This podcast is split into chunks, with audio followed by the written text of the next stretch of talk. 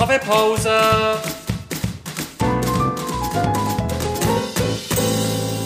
Das ist der Podcast Kaffeepause vom Bernischen Historischen Museum. Guten Morgen und herzlich willkommen zu der Kaffeepause.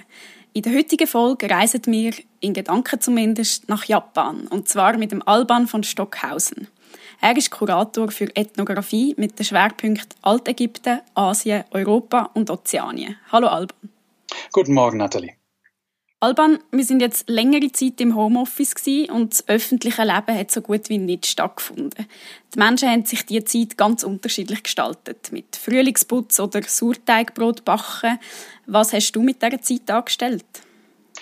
Ich habe die meiste Zeit äh, gearbeitet an einem Projekt, an dem ich gerade bin, einer Samurai-Ausstellung, also zu diesen legendären japanischen Kriegern, die wir im nächsten Jahr planen. Da gab es ganz, ganz viel zu tun. Und da war ich manchmal ganz froh, ehrlich gesagt, im, im Homeoffice meine Ruhe zu haben und, und ja, habe äh, daher das eigentlich ganz gut jetzt über die Runden gebracht.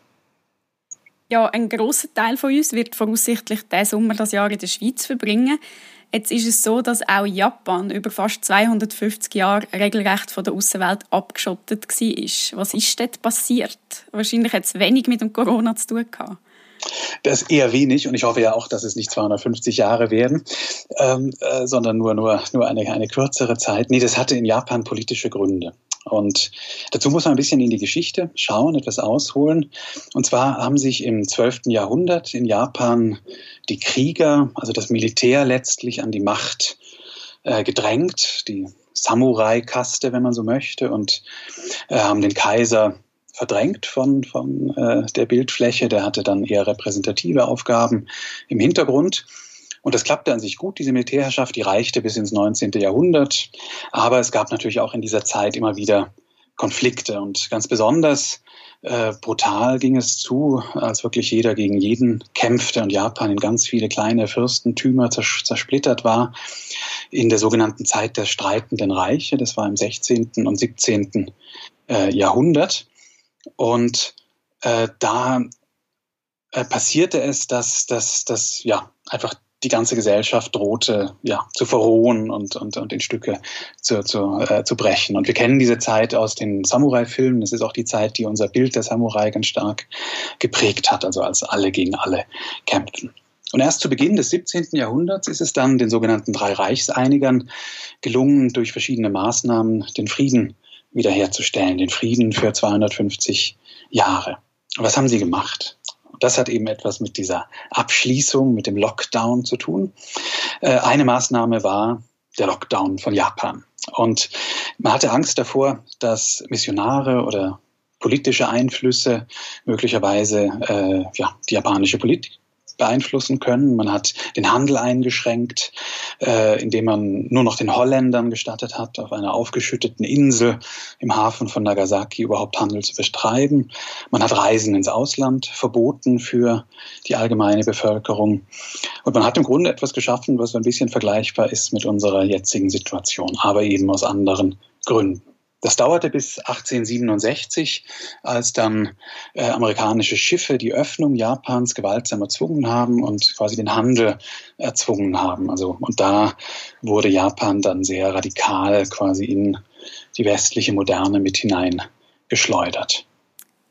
Ja, du sagst, es hat eine lange Zeit Frieden geherrscht. Was haben denn die Samurai in dieser Zeit gemacht? Die sind doch vor allem als große Krieger bekannt. Das ist natürlich eine wichtige Frage und das war tatsächlich auch etwas tragisch, weil Krieger natürlich in einer Friedenszeit nicht so sonderlich viel zu tun haben. Dazu muss man sich aber vielleicht die Gesellschaftsschicht als Ganzes oder die Gesellschaftsschichtung als Ganzes anschauen. Man hatte mit diesen Maßnahmen äh, im frühen 17. Jahrhundert auch äh, die Gesellschaft in vier Stände neu organisiert. Und ganz unten in dieser Hierarchie äh, standen die Händler und die Kaufleute. Die waren sehr reich, aber hatten keinerlei Macht. Darüber dann die Handwerker und die Bauern und an der Spitze die Krieger, die Samurai. Die hatten alle Macht, aber sie lebten in Friedenszeiten und da gibt es natürlich wenig zu tun für Krieger. Also hat man sich überlegt, wie kann man sie beschäftigen. Und die Samurai in dieser Zeit wurden immer mehr zu Beamten, sie haben Polizeiaufgaben wahrgenommen oder man hat sie mit relativ sinnlosen Aufgaben beschäftigt. Es gibt Geschichten von einem Samurai, der zum Beispiel einmal im Jahr die Tatami-Matten seines Fürsten zielen musste. Also das kann man sich vorstellen, das war nicht äh, keine so große Sache. Tatami-Matten sind diese Reisstrohmatten, die in den japanischen Häusern am Boden liegen, sehr haltbar, also da ändert sich auch nicht viel. Also kurz, viel Sinnvolles getan haben sie dieser Zeit nicht und haben natürlich versucht, irgendwie ihre Zeit herumzubringen. Und natürlich haben sie sich auch schnell die Frage gestellt, braucht es uns überhaupt in dieser Gesellschaft?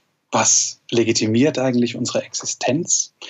Und da sind dann äh, ganz viele auch, auch Schriften entstanden äh, oder auch so Kodizes entstanden, wo es um Ehre geht, wo es um so etwas bisschen wie Ritterlichkeit auch in Europa in der Zeit geht. Das berühmteste Werk ist sicher etwas, was dann später als Bushido veröffentlicht wurde. Also dieser Ehrenkodex der Samurai.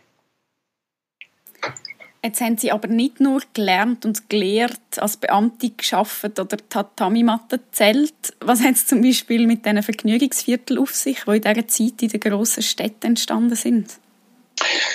Ja, eben, also die Tatami-Matten, die waren schnell gezählt und, und die restliche Zeit musste man auch irgendwie rumbringen. Und das haben sich relativ schnell in den großen Städten damals so Vergnügungsviertel ähm, entwickelt, in denen man ja, seine Zeit äh, und sein Geld durchbringen konnte. Und ganz besonders die Kaufleute, die ja als unterster Stand viel Geld, aber keine Macht besaßen, äh, haben sich dort äh, ja sehr breit gemacht und, und sie haben sich dort dem Müßiggang hingegeben. Da gab es Theater, da gab es Literatur, da gab es Teezeremonien, da gab es Spiele, aber natürlich auch Prostitution, Alkoholismus und auch großes Elend. Und man hat sich vergnügt, man hat sein Geld ausgegeben, man hat ja dieses leichte Leben natürlich irgendwo der Langeweile vorgezogen. Und weil es bei den Samurai nicht anders aussah, haben die sich natürlich dort auch magisch angezogen gefühlt. Und es ist schnell zu einer Situation gekommen, wo sich die Samurai bei den reichen Kaufleuten äh, verschuldet haben und wo sie eigentlich immer mehr zu tragischen Figuren wurden. Und in dieser Zeit, weil man so viel Zeit hatte, ne, ähm, entstanden natürlich auch ganz viele neue Verarbeitungstechniken im Kontext des Kunsthandwerks, äh, die, die Kunst, also auch die Literatur hat sich alles sehr stark weiterentwickelt. Und eine ganz bekannte Sache, die auch im Rahmen dieser Vergnügungsviertel entwickelt wurde, ist der berühmte japanische Farbholzschnitt. Jeder kennt vielleicht die, die Welle äh, von Hokusai. Oft werden die ja auch als Vorläufer dieser, dieser heutigen Manga-Comic-Ästhetik gesehen. Und die ersten dieser Farbholzschnitte, die waren als Flyer für Theatervorstellungen äh, vorgesehen und, und, genutzt. Also da gab es dann richtige Stars in diesen Vierteln äh, und auf den Flyern, auf diesen Farbholzschnitten hat man die weiter verbreitet. Erst sehr viel später haben die sich dann wirklich zu einer Kunstform entwickelt. Auf Japanisch heißen die übrigens Ukiyo-e, was so viel heißt wie die Bilder aus der fließenden Welt, weil man hat diese diese Vergnügungsviertel auch als die fließende Welt bezeichnet.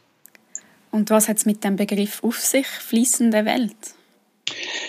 Der, oder den Begriff, beziehungsweise die Erklärung dafür, die finden wir zum Beispiel in einem Gedicht äh, von 1661 von einem Dichter namens Asai Rioy, der in seinen Erzählungen aus der Welt des Vergnügens sehr treffend so diese Lebenseinstellung, diese Lebensrealität in diesen Vergnügungsvierteln beschreibt. Ich möchte es euch mal vorlesen als Zitat. Wir leben nur für den Augenblick, in dem wir die Pracht des Mondlichts, des Schnees, der Kirschblüten und bunten Ahornblätter bewundern. Wir genießen den Tag, vom Wein erhitzt, ohne uns von der Armut, die uns ins Gesicht starrt, ernüchtern zu lassen. In diesem Dahintreiben, gleich einem Kürbis, den die Strömung des Flusses fortträgt, lassen wir uns keinen Augenblick entmutigen. Das ist es, was man die fließende, vergängliche Welt nennt.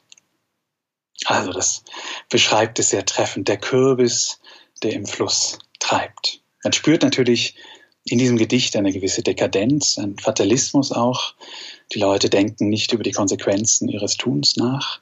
Und man kann sich vorstellen, dass sowas nicht lange gut gehen kann und äh, Mitte des 19. Jahrhunderts kollabiert also die gesellschaftliche Ordnung nach und nach und schließlich werden die Stände abgeschafft. Die Samurai werden entwaffnet. Man nimmt ihnen also ihre Schwerte, also das Symbol ihrer Macht und ihrer, ihrer gesellschaftlichen Stellung und Japan öffnet sich gegenüber dem Westen. Es war also äh, im späten 19. Jahrhundert erstmal Schluss mit dem Treiben im Fluss. Wenn man in Bern lebt, kann man dem Treiben im Fluss aber durchaus etwas abgewinnen. Da hast du absolut recht. Auch ich gehöre zu den Flusstreibern, auch wenn ich kein Kürbis bin. Und freue mich schon sehr, bald wieder in der Mittagspause hier vom Museum hoffentlich runtersteigen zu können. Und äh, ich denke, die Motivationen äh, äh, dort waren ja wirklich etwas ganz, ganz anderes. Und ich glaube, das Treiben im Fluss, das haben wir uns dann auch wirklich verdient äh, äh, nach all dieser Zeit der Entbehrungen. Und vielleicht müssen wir noch ein bisschen warten, bis es möglich ist, aber äh, vielleicht wäre es ja eine Möglichkeit, dass wir uns bis dahin mit den wunderbaren Farbholzschnitten dieser fließenden Welt zum Beispiel beschäftigen oder die Ausstellung unsere japanischen Objekte betrachten. Da gibt es ganz viel zu entdecken, ähm, was einen vielleicht über diese Zeit äh, hinwegbringt.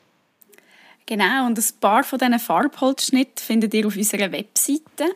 Alban, danke viel, viel mal für die spannende Reise nach Japan. Danke dir vielmals. Danke euch vielmals, den Zuhörern. Ich freue mich äh, im nächsten Jahr vielleicht oder bei Führungen oder so bald als möglich auch viele im Museum wiederzusehen.